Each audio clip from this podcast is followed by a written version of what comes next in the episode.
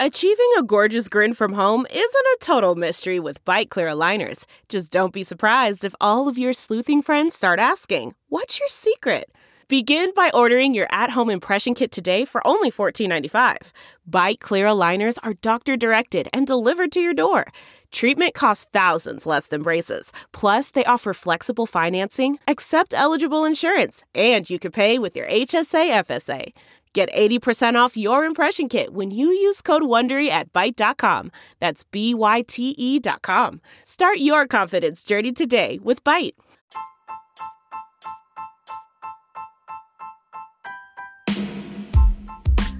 Hi, everybody. Sharyl Attkisson here with another edition of Full Measure After Hours. Today, what's really behind those high toll roads that may be coming to a city near you? A little bit about how I became interested in the topic that is my cover story this week on Full Measure. That'll be Sunday, April 4th. I'm looking at some of those high toll roads. I call them sliding scale tolls Maybe you've been to a city where you can get on these express lanes when the traffic is bad, and the amount of the toll changes depending on how much you need to be on the toll road. So when you don't really need to be on it because the traffic's not bad, the toll is really cheap. It may be 20 cents, 30 cents, 50 cents. But as traffic gets heavier and heavier, and if you're looking at rush hour, maybe there's some accidents on the main road, the toll is going to go up exponentially so if you need to get on the toll road, maybe it's $20, $30, $40 just to go a few miles. And some roads like this were going in around the Washington, D.C. area in Virginia. And I don't happen to have to get on these roads much to go to the places I go, but I know people who do. And they were really complaining about this, telling me how high the tolls were going. And it just seemed to be for ordinary commuters completely out of reach. Their choice is to either sit in the traffic and watch everybody flying past them on this express lane or to pay this exorbitant amount of money that most nobody can afford to try to get where they need to go. And I just wondered whose idea was this and who benefits? Because when I asked people if they liked the idea, nobody did. In defense of the companies that provide these express lanes, and we'll talk about that more in just a minute, they claim to have polling and research that shows these lanes are extremely, overwhelmingly popular. I think they said something like 90% of commuters love them. So I kind of wondered why, through the course of researching the story, I probably asked a few hundred people what they thought, and nobody liked them. So I don't doubt that they have some research where they asked a question. Maybe they said to people, Do you appreciate being able to have an express lane? that you can get on if you have to get to a medical appointment fast or a place at a time certain? Do you appreciate being able to do that? And people said yes. But in general, when you ask commuters, at least in this area, do they like the fact that there's this express lane where you may have to pay 20 30 40 50 dollars to go a few miles and that's your only choice or sitting in traffic do you like that they don't so um, i wanted to kind of get behind whose idea it was if it's not something that commuters and travelers were clamoring for, and who's making money off of it. That's a lot of money. So I start my story by talking to a man named Greg Scott. Greg Scott is a commuter who got interested in this issue and headed up a commuter group that was formed that fought unsuccessfully to try to stop some express toll lanes along I 66 which is a stretch of highway in Northern Virginia just west of Washington, D.C. And I 66 eastbound is where you see these high tolls now. And I asked him what was the highest he remembers seeing that toll go. And he said $54. And I asked him, was anybody paying that much? Was anybody on the toll road when it was $54? And he said, absolutely. You see these cars zip by, and he says, you wonder are their bosses paying them back or can they claim it as a business expense? But to ordinary people, $50 is a lot of money, especially going a few miles of toll road. So, to find out how all of this started, I traced it to Aubrey Layne, who is Virginia's finance secretary. Went down to Richmond to talk to him. And it turns out Aubrey Layne Kind of funny that his last name is Layne. We're talking about highways. He was personally instrumental in expanding this concept of what they call dynamic tolls. I say sliding scale tolls. Dynamic tolls sounds so exciting and almost fun. That's what they call it. But this was his idea to come to the state to raise money for badly needed transportation improvements in a way that would not be raising taxes on people. So they're always looking for how can we get more money in a reasonable way for the things that we need without doing it through taxes. Now, here's how the dynamic tolling works. Sometimes they're called price managed lanes. The toll charge to drive on these special express lanes that are built, it adjusts every few minutes depending on the traffic. And as I said, when traffic gets worse, when you need to use the express lanes most, the price goes up. And it's that dynamic the idea that people will want to use the express lanes, but some people won't be able to afford to use them, but it will get some traffic off the road. Um, that's all designed. And I spoke to Patrick Jones. He represents the owners and operators of toll facilities across the nation, heading up something called the International Bridge, Tunnel, and Turnpike Association. So, Patrick Jones explained that these price managed lanes do three things First of all, he says it provides the consumer a choice, a choice of a reliable way to get to work or wherever you may be going, despite how bad the traffic might get. Second, he says it provides better throughput and speed in the transportation corridor because it takes some of the traffic off of the congested road and puts it on the express lane. And then he says it also helps with the environment by reducing greenhouse gases. That's partly because the express lanes might be free if there's more than one person in the car. So if you're carpooling, you could save money, and that takes cars off of the road and helps with greenhouse gases.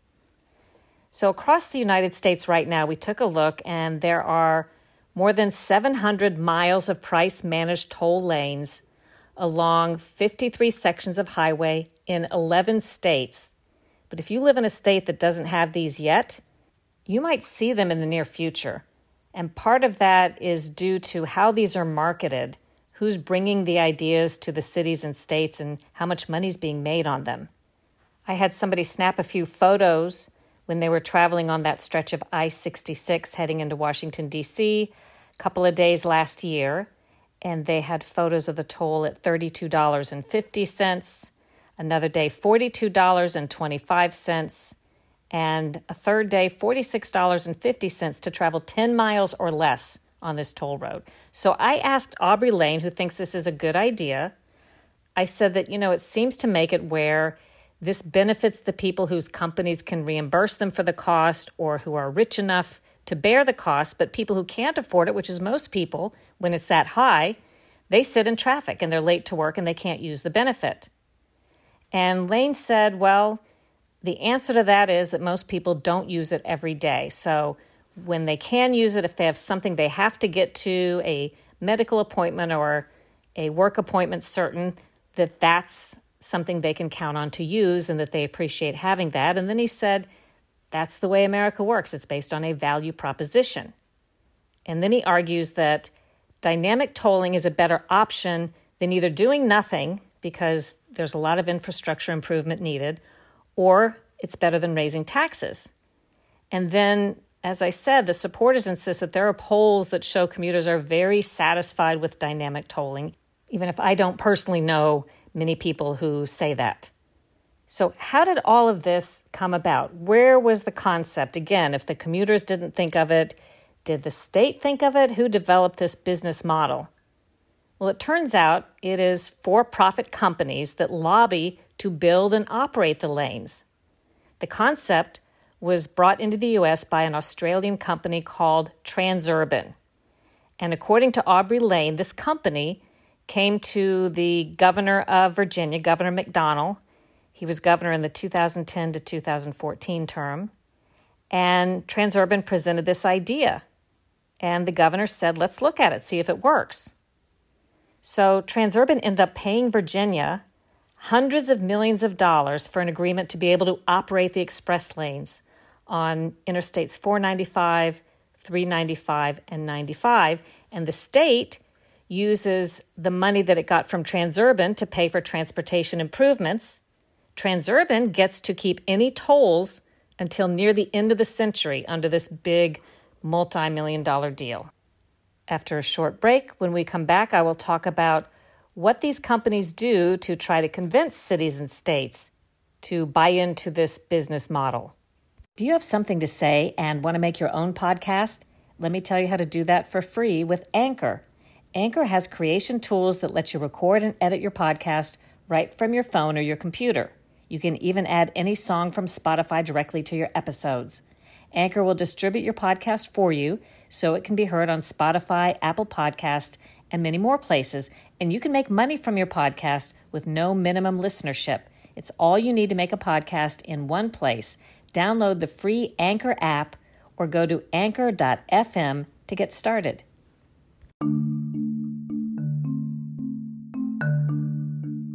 The news as we once knew it no longer exists. It's become a product molded and shaped to suit the narrative. Facts that don't fit are omitted. Off narrative people and views are controversialized or neatly deposited down the memory hole. My new book, Slanted How the News Media Taught Us to Love Censorship and Hate Journalism, is filled with important context regarding the death of the news as we once knew it. Pick up your copy of Slanted today. We're back. So, back to Greg Scott, who is the citizen who organized a commuter group that unsuccessfully tried to stop one of the toll roads from going in. But I asked him if he had looked at what the company Transurban did to try to promote its business model in Virginia, and he said he did. First of all, he said that Transurban is the largest public private partnership tolling company in the world, an Australian company, as I mentioned, and he said that when he researched it, he found they had contributed $600,000 to members of the Virginia General Assembly, the legislature. So, in other words, they're coming into a place where there's no market for the idea to begin with, possibly because nobody knew about the business model. It was new, but they need to create the market. And to create the market and to kind of hobnob with the people who make the decision, they attend functions, they take part in the community, and they lobby and contribute money. For Greg Scott, he says that's greasing palms in a legal way, but it's greasing palms. And he said, of course, Transurban has shareholders they're trying to serve, but he claims it's not the interest of the Northern Virginia commuters that this company has at heart. So then I went to Transurban to get their viewpoint, talk about their lobbying efforts and their business model. And I spoke to the president of Transurban at the time, Transurban North America. She's since moved on. But when I interviewed her, Jennifer Aument, I asked her about the lobbying and the research that showed how much money they had contributed. In fact, it looks like close to a million dollars in contributions over the last 15 years given to the Virginia General Assembly by the company, Transurban. Why would they do that? And she answered by saying that Transurban participates in the communities where they operate in lots of different ways. They participate in the political process. She says, yes, they talk in the political arena and in the policy arena about what they see as great transportation ideas. They talk about grant programs, transportation solutions, and provide economic and community opportunities. That's what she told me. So I guess there are a few questions here. Does the express lane idea, the sliding scale tolls, the dynamic tolling idea, does it do what it sets out to do? And it's hard to tell. There's not a lot of metrics necessarily that can measure some of the metrics that need to be looked at. But after Virginia installed its I 66 express lanes, which was December in 2017, there was a study done. The study was done by the Northern Virginia Transportation Commission and tried to quantify what was the impact of having these express lanes in terms of traffic on the road. And they found that the project resulted in helping to move 700 more people during morning rush, 700 more people in 750 fewer cars compared to four years before. This study was done before coronavirus. So, again, putting in all that infrastructure and all of that cost and all of those high tolls, resulting in 700 more people being moved during morning rush, which is not very significant, in 750 fewer cars. So that's why Greg Scott, the community organizer, says that dynamic pricing has been an absolute disaster.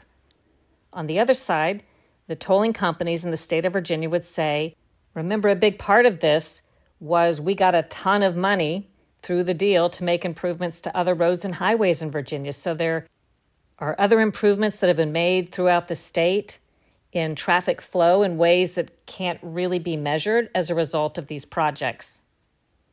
But however you view it, dynamic toll express lanes are clearly big business and more are definitely on the way.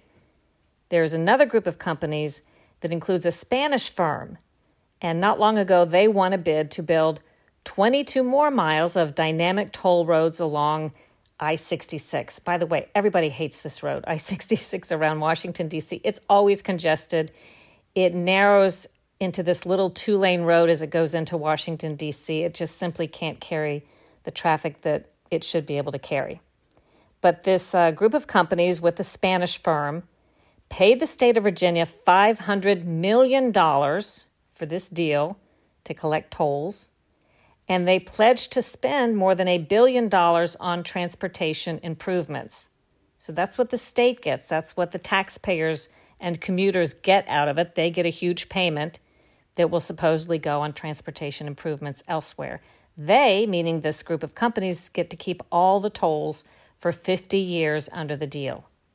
Now, Transurban, by the way, is on the short list of those bidding for billions of dollars in state contracts to build toll lanes on the Beltway and I 270 in Maryland now. And just a note, maybe it's neither here nor there, but because of the coronavirus pandemic, it kind of messed up the business model because, of course, traffic was down so much. The Northern Virginia operations were severely impacted.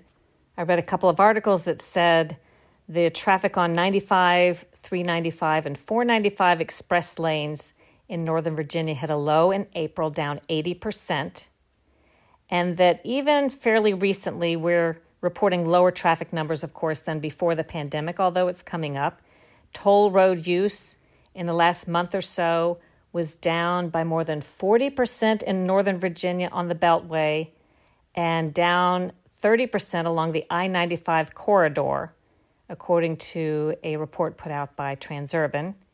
But they seem to express they think traffic will be bouncing back. And I can tell you, probably having lived in Washington, D.C. as long as I have in this area, it will be coming back. And it already is getting busier and congested.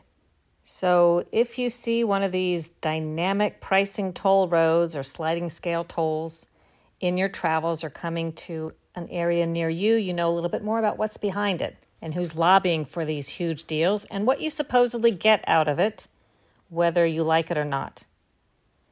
Also, this week on Full Measure, I asked Scott Thuman to do a piece for us that takes a look at gas prices because a lot of people I know have been complaining about the rise in gas prices, and I wanted Scott to take a look at the factors that could be impacting the gas prices and where they may be headed. He found out some interesting information yes, um, the prices have gone up since Biden took office, since President Biden took office, but they were already going up before that. He found out what the factors are and what's going to be impacting prices in the near future. They may continue going up, just like people are afraid of, for a lot of different reasons. He'll talk about all of that.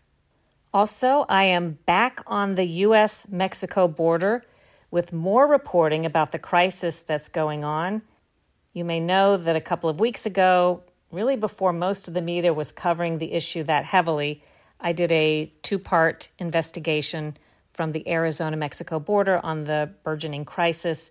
You can watch replays of those at fullmeasure.news. Hunt around on there. You can see my story about how the wall was left with open gaps when construction was stopped overnight, and the uptick in the illegal traffic and the illegal immigrants coming across in Texas. Those two reports can be found online.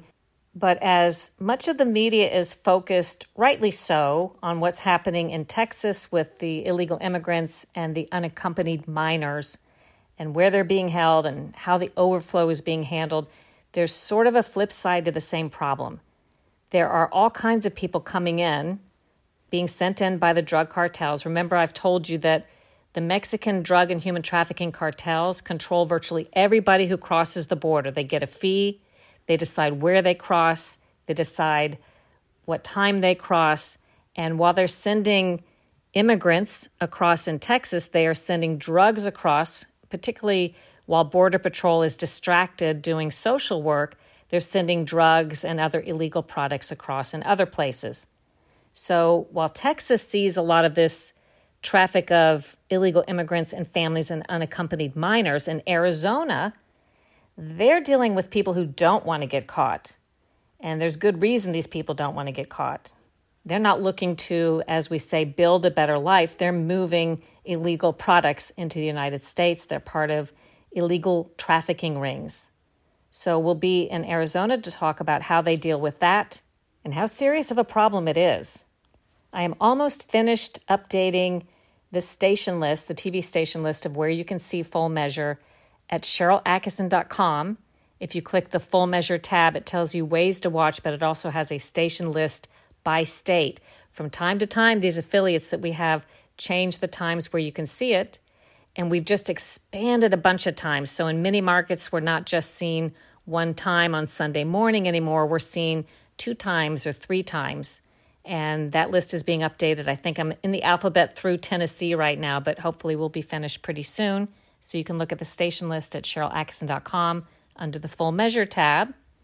You can also download the app STIRR, S T I R R, and watch full measure live or replays anytime on demand. And that's a great app anyway, because as I think a lot of people are looking for more ways to get their information and entertainment, not just subscribing to a cable system, for example, that feeds them a thousand channels they don't watch. I know a lot of you are looking at individual subscriptions and on demand viewing. So STIRR is great because it's free and there's quite a bit of interesting programming on there. Plus, you can get your local news or local news from a lot of different areas if you want to watch the local news in Washington, D.C., or some other city where you used to live. You can do that with the STIRR app, but you can also see programs and movies and full measure. The easiest way, as I always say, if you don't know where else to watch, fullmeasure.news online, free anytime. You can watch last week's segments or previous program segments there now. And then the week's program, after it airs on TV, is always posted around 11 or noon Eastern Time on Sundays. And you can even watch live at fullmeasure.news on Sundays at 9:30 Eastern Time. So lots of ways to watch us. I hope you share this news with your friends. Our audience is growing. We're doing that good old-fashioned news without forcing agendas down your throat trying to report on underreported topics and views, and letting you make up your own mind.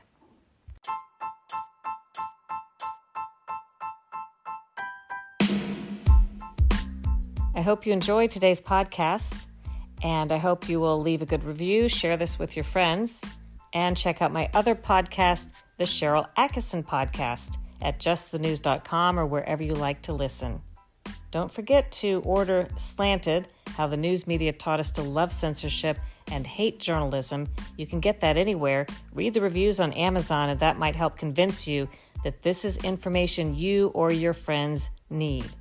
Do your own research, make up your own mind, think for yourself.